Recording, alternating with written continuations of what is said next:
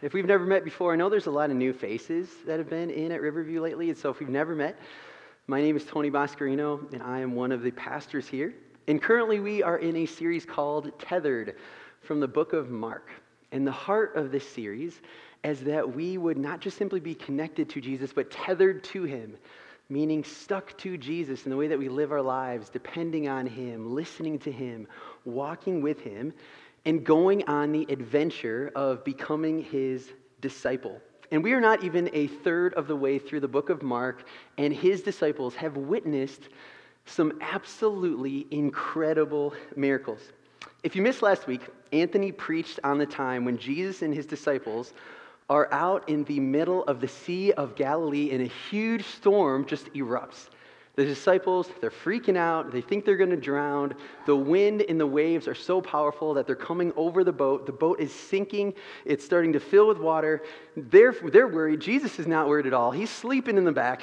They go to Jesus, wake him up. He stands up, and he just speaks to the storm and says, Peace, be still. And immediately, everything just dies down and it is calm. And his disciples in the boat are like, who is this guy that speaks to nature and nature obeys? It is incredible. And that's just a part of their adventure because what we're going to see today is that right when they get off the boat from the boat with the storm, they land upon the shore and their adventure continues as they become face to face with a man who is possessed by not just one demon, but many, many, many demons. And that is the story that you all showed up to hear about today. So I'm excited. I'm excited to talk to you about it. And uh, if you would pray before we dive in, we'll just ask the Lord to speak through his word this morning. Heavenly Father, in the name of Jesus, we just come before you. God, just recognize that you are Lord, you are King, you are powerful, you are over all things.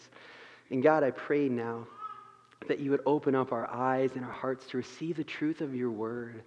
God, I know that if it's just me talking about you, um, no one's life's going to be touched or transformed. It's your spirit that does that. So I just ask now in the name of Jesus, God, that you would speak through me, um, lead me in what to say and how to say it, and just that every person here would be encouraged and challenged by you and your word. We pray this in Jesus' name. Amen. So if you have your Bibles, we are going to be in Mark chapter 5, and we are going to start in verse 1. And I just want to read verse 1 really quickly and then just kind of set up our passage for today. So, Mark chapter 5, verse 1 says, They, which is Jesus and his disciples, came to the other side of the sea, to the country of the Gerasenes. And so I just want to pull up a map because I love to see where they were, right? So that little red marker is where the Sea of Galilee is. But this is a modern day map. So you can see we've got Lebanon, Syria, Jordan, Israel. This is where Jesus walked. So let's go into that next little picture. So this is a bigger picture of the Sea of Galilee. And right where that marker is, is about where they think that Jesus and his disciples came up on the shore. Now, one other thing that we have to realize about this particular area during Jesus' time is that it was largely inhabited by Gentiles. So they were not Jewish people. They didn't um, follow Jewish customs and they did not worship the Lord over all creation. So that is where Jesus and disciples wash up on shore. Let's go to verse 2. And when Jesus had stepped out of the boat, Immediately there met him out of the tombs a man with an unclean spirit. He lived among the tombs, and no one could bind him anymore, not even with a chain, for he had been bound with shackles and chains, but he wrenched the chains apart and he broke the shackles in pieces. No one had the strength to subdue him. Night and day among the tombs, and on the mountains, he was always crying out and cutting himself with stones. so let's talk about this guy for a minute. What was his life like? What did it look like? Bad. Yes, thank you, Helen. Horrible. he first of all, he lived among the tombs. Now the tombs were cave-like rooms that were cut into the rocks in the nearby hills.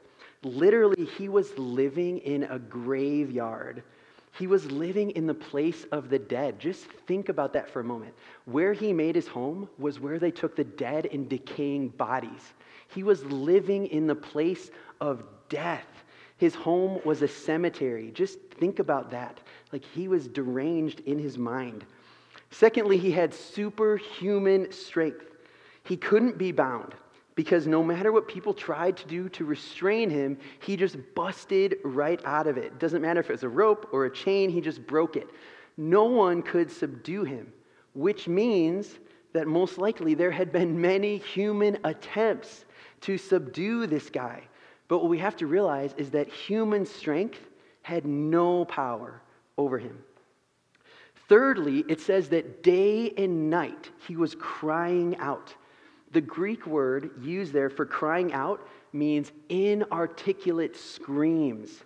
So high pitched, like in unintelligible screams. Like in your mind, think of the most blood curdling sound you've ever heard, and then think about listening to that constantly. I mean, that would be creepy enough during the day, but it also says this was also through the night. So imagine just being in your house and just hearing this blood curdling scream outside, but nearby. Everyone in this area knew who this man was. Everyone would have known him. And lastly, it says he was always cutting himself continually with stones. So this man, his body must have had cuts all over, probably all over his face, his hands, his legs, everything, just bruised and bloodied. If you read about this account uh, in the book of Luke, in chapter 8, he actually adds the detail that this man was also naked. So he didn't have clothes on either. I mean, it's incredible the condition that this man had. And when I was doing research, I came across this New Testament scholar. His name is William Lane.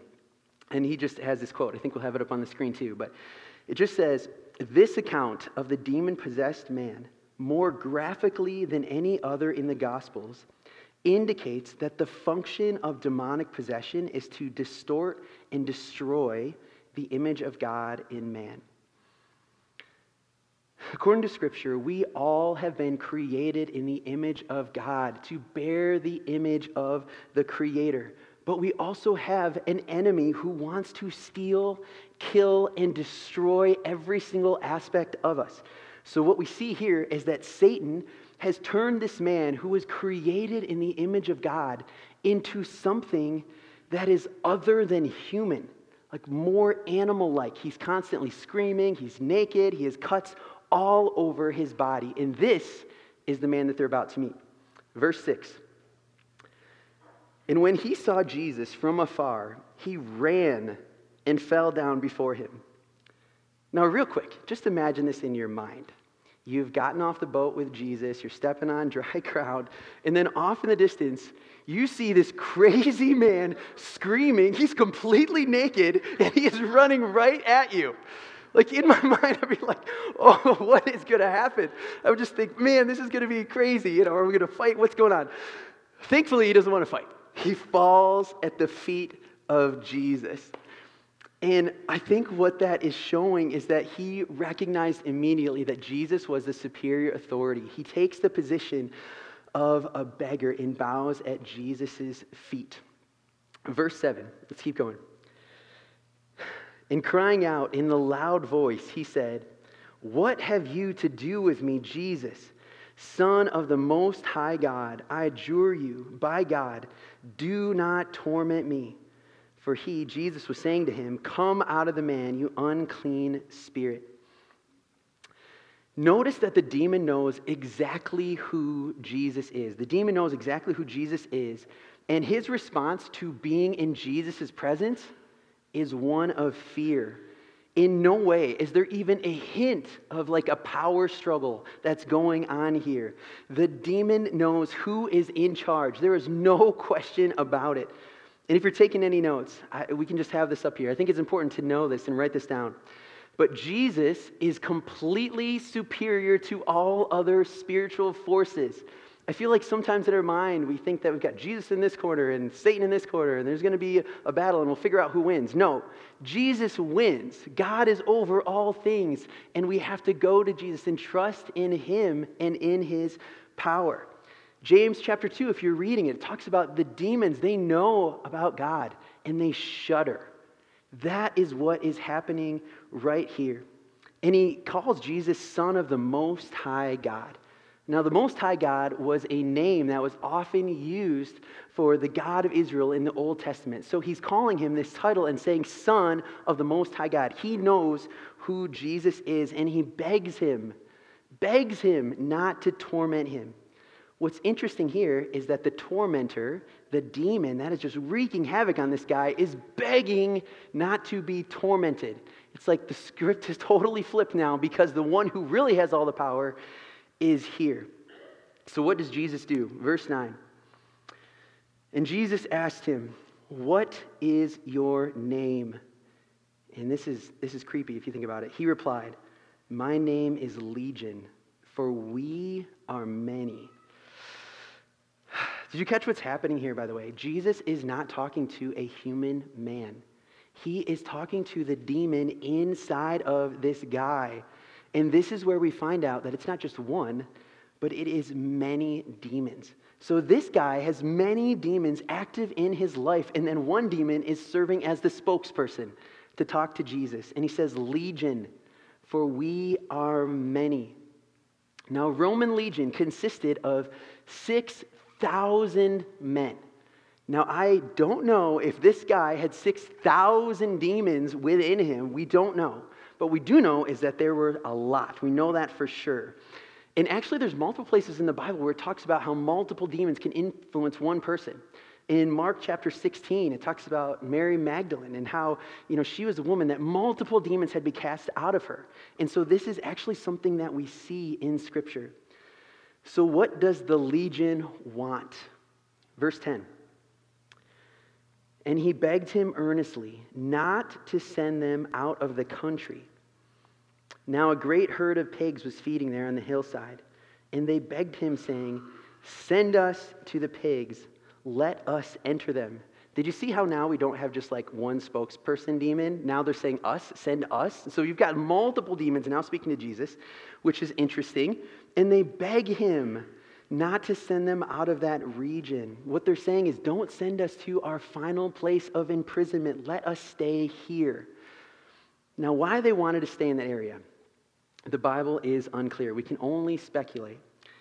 But biblical theologian Thomas Constable, he suggests that maybe they wanted to stay in that area because possibly that area was infested with demons. And you can make a case for that.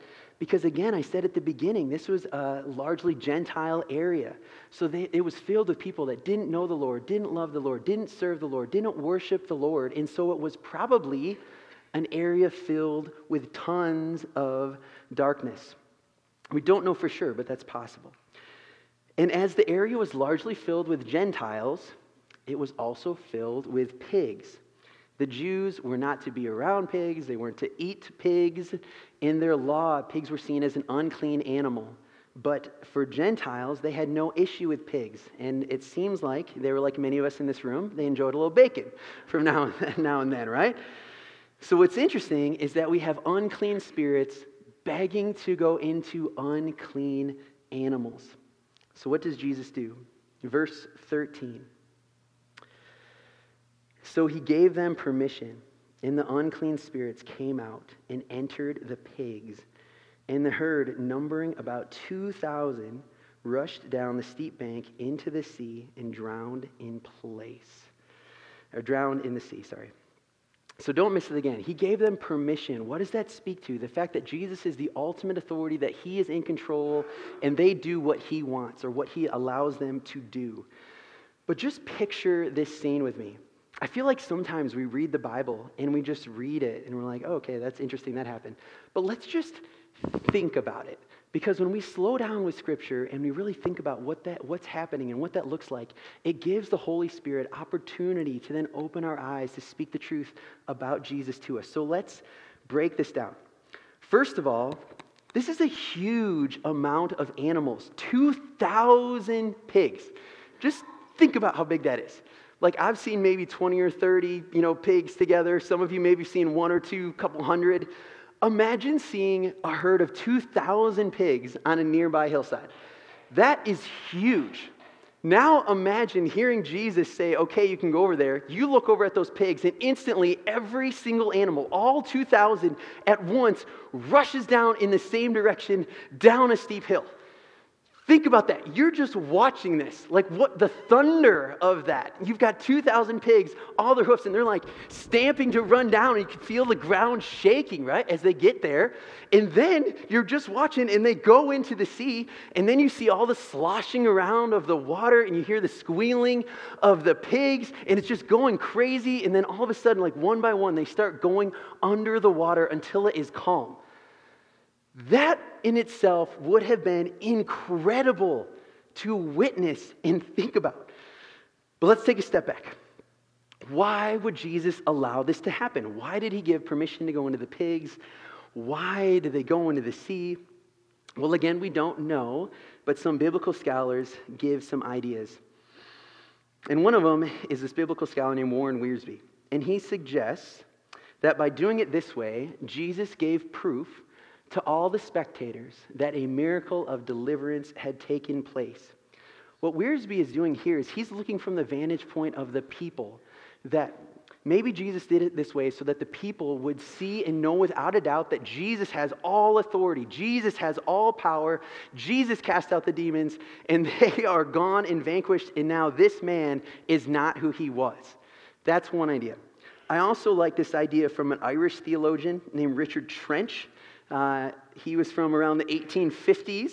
He suggested a different option that was coming from the vantage point of the man who had been set free.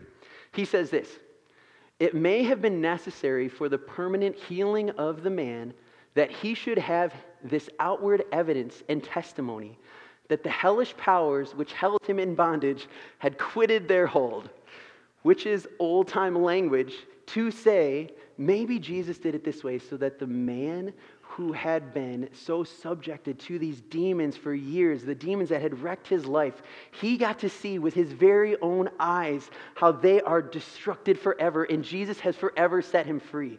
That it would be part of his testimony, that he would know, Jesus set me free. I saw it before my eyes, they were completely gone. And I love how personal that is. That Richard Trench guy, he even talks about how, you know, he reminds us that when the Israelites were leaving Egypt and Moses parts the Red Sea and they run through on the dry ground, once they were all through, they looked back and watched as the waters just took under the Egyptian army that was trying to get them. The Israelites that day knew that that enemy was gone forever. This man, by seeing those pigs, could know that what had its hold on me is now broken forever. For whatever reason, it would have been an incredible sight to see, and possibly really terrifying if it was your job to take care of the pigs, right? Now imagine sitting in the shoes of those people. You are in charge of 2,000 pigs, and all of a sudden you watch them all together run down a steep bank into the sea, and they're, they're gone. If that was me, what I would do is I would hightail it back to my boss and tell everyone I saw, this was not my fault. This was not my fault. And that's exactly what they did. Look at verse 14. Verse 14. The herdsmen fled, and they told in the city and in the country, and people came to see what it was that happened. These guys were responsible for 2,000 pigs, which I'm sure equated to a bunch of money, and in one instant they're gone. So they run and get everyone and say, Come back. This is not my fault. You know, that's where they are sitting. And what happens when they come back? Verse 15. And they came to Jesus and saw the demon possessed man, the one who had the legion. Now, look, think about this description. They see him, he's sitting there, clothed and in his right mind, and they were afraid. And those who had seen it described to them what had happened to the demon possessed man and to the pigs. And they began to beg Jesus to depart from their region. So let's break this down a little bit. Now remember, all the people in this area, they knew about this naked madman with superhuman strength that screamed all day and lived among the dead. Everyone knew him. Now they have to contrast that image of what they knew about him with what they see now. And they see a man who is sitting which is really like a posture of rest, a posture of peace. He's not roaming around crazily like he had, but he is at rest. He's clothed. He's no longer naked, looking like a wild animal, but his dignity has been restored to him.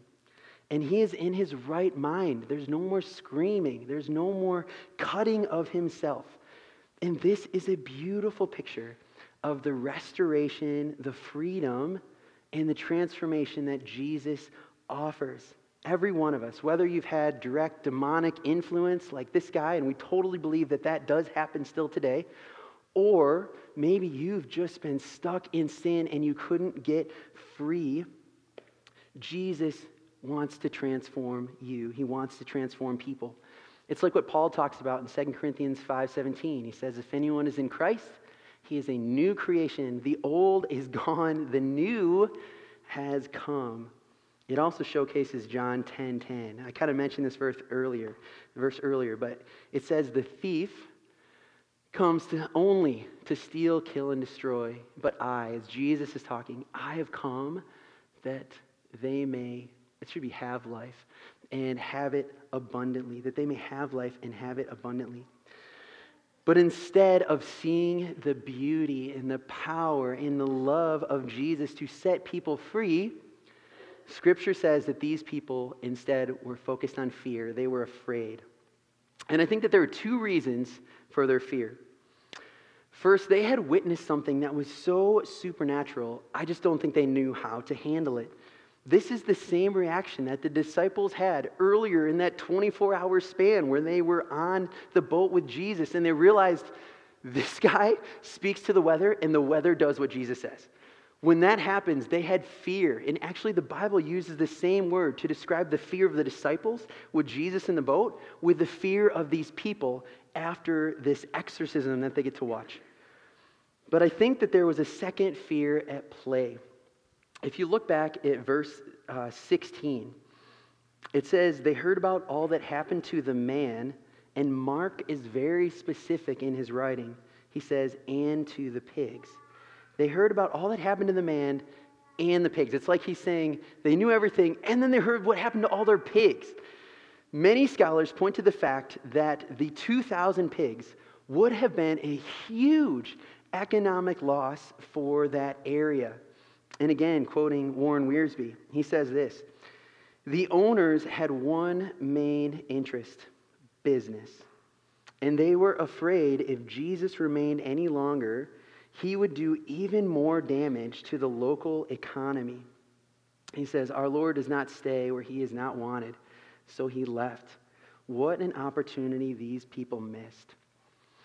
It seems to me that these people were more nervous about how Jesus would impact their bottom line than about the healing or the peace that he could bring to their souls. And it reminds me of a verse we're going to get to in a couple weeks in Mark chapter 8, which just says, For what does it profit a man to gain the whole world, yet forfeit his soul?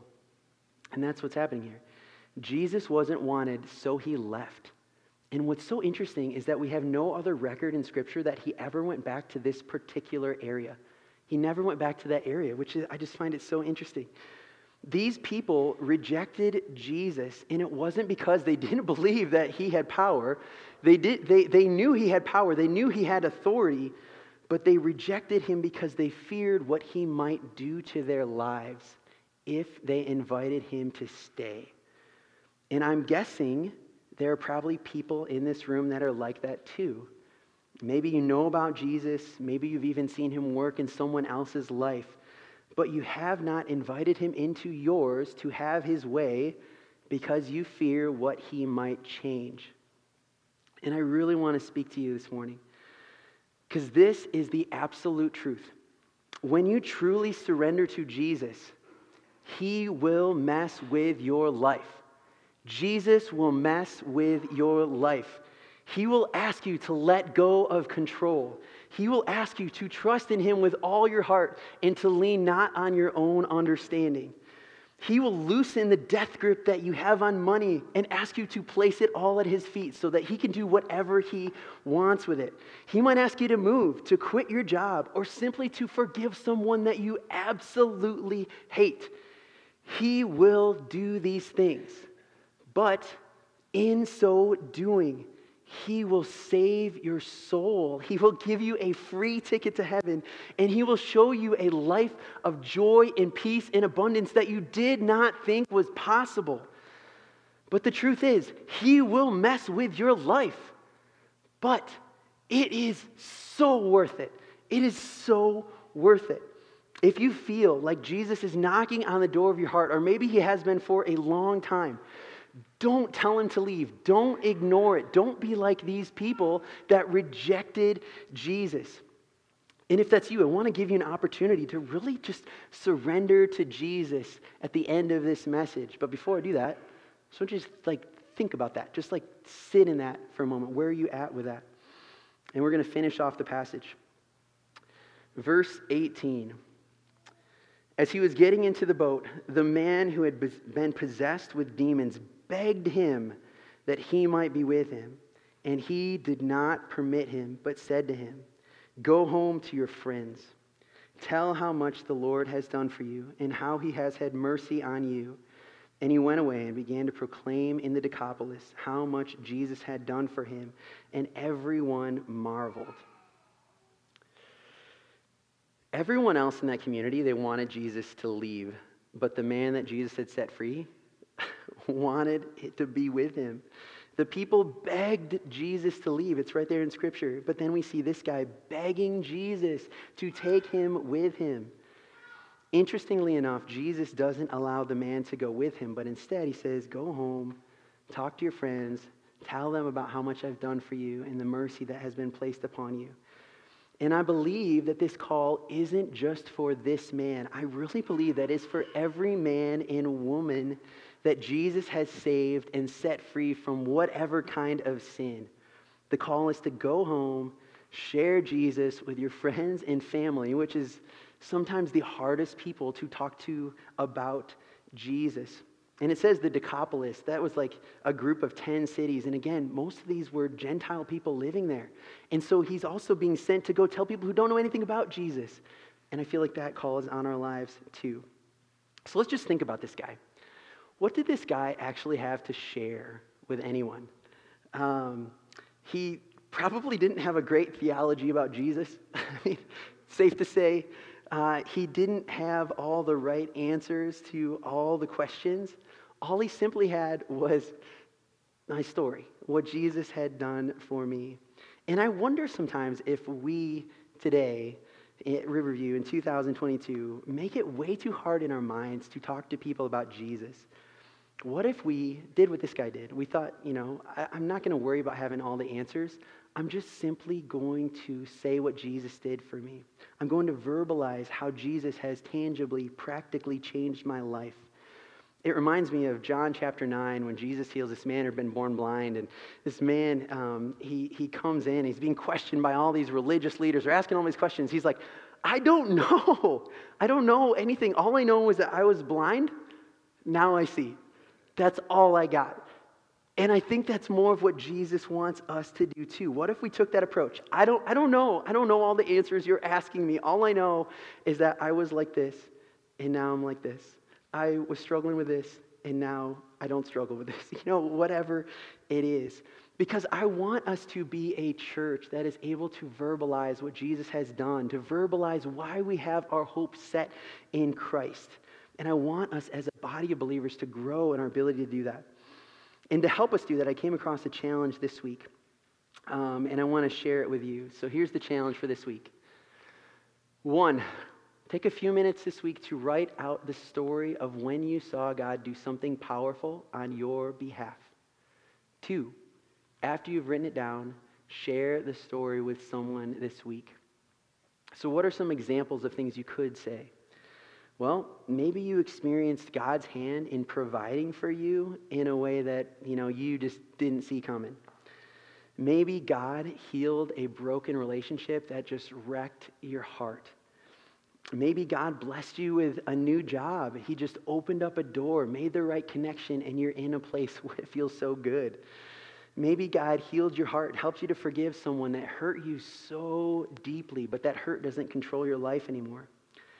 Maybe you can finally sleep after not sleeping so long because God set you free from the weight of worry and anxiety that just kept you up night after night. Or maybe it's that God gave you courage and boldness to do something or to talk to someone that you just did not think was possible. Whatever it is, actually get you know, with God and a pen and a piece of paper and write out the story. What was happening? What were you feeling? And what did God do? And then share it. And I know God will use it. But I want to say this if you don't have a single story, if you're sitting in this room and you're like, I can't think of a single thing that God has ever done for me, I really want to challenge you to seek your own heart and ask yourself Have I ever received Jesus and truly surrendered to his lordship in my life? Because when people really invite Jesus into their life and then they surrender to his lordship and they walk in obedience to what he's saying to do, you will have stories. Because when Jesus comes in, he will mess with your life. Then it's up to you if you want to choose to walk in obedience. And if you do, you will have stories. But if you don't have a story, or if you're like those people that just rejected Jesus because you were more worried about your bottom line, I want to give you the opportunity today to receive Jesus as your Lord and Savior and to surrender to His um, leading in your life. So, would everyone just bow their heads, close their eyes? God, I know that there came a point in my life where I just had to make a choice. Like, who am I going to follow? Am I really going to trust Jesus? And I did not have the answers, but I chose to go for it. And um, God, I pray that if there's any people in here that have not ever made that decision, I pray that they would do it. God, I pray that they would do it today. And so, if that's you, if that's you, um, just between you and God. Just tell him that. And even just follow me in this prayer. So I'll lead you. If that's you, you can just say it with me. God, I confess that I have sinned. God, I need a Savior, and it's only you. I believe that you died and rose again. I trust you with my life, and I surrender to your lordship over me. Thank you for saving me. Everybody else, let's just keep our uh, heads um, bowed and our eyes closed. Maybe you're sitting here, you did make that choice, but over the period of time, you have started saying no to Jesus. You've started worrying more about the bottom line. You're not listening. You're keeping him out. If that's you in this room, I just want you to take some time this week, confess that to Jesus. God, I repent of walking my own way. I choose now to walk and follow you. Lord, I just pray over our church. God, I, I thank you for your word. I thank you that it's powerful. I pray that you would help us to slow down when we read it, to think about what's happening, to be drawn in, and that your spirit would then teach us through it. God, I pray um, that we would be a church that has our eyes open to what you're doing, that has our hearts surrendered to what you're saying, and just we want to walk in obedience to you.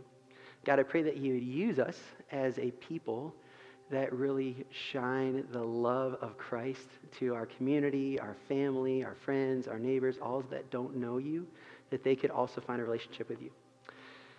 God, you are powerful. You are the only one that is worthy of our worship. And so we worship you in Jesus' name. Amen.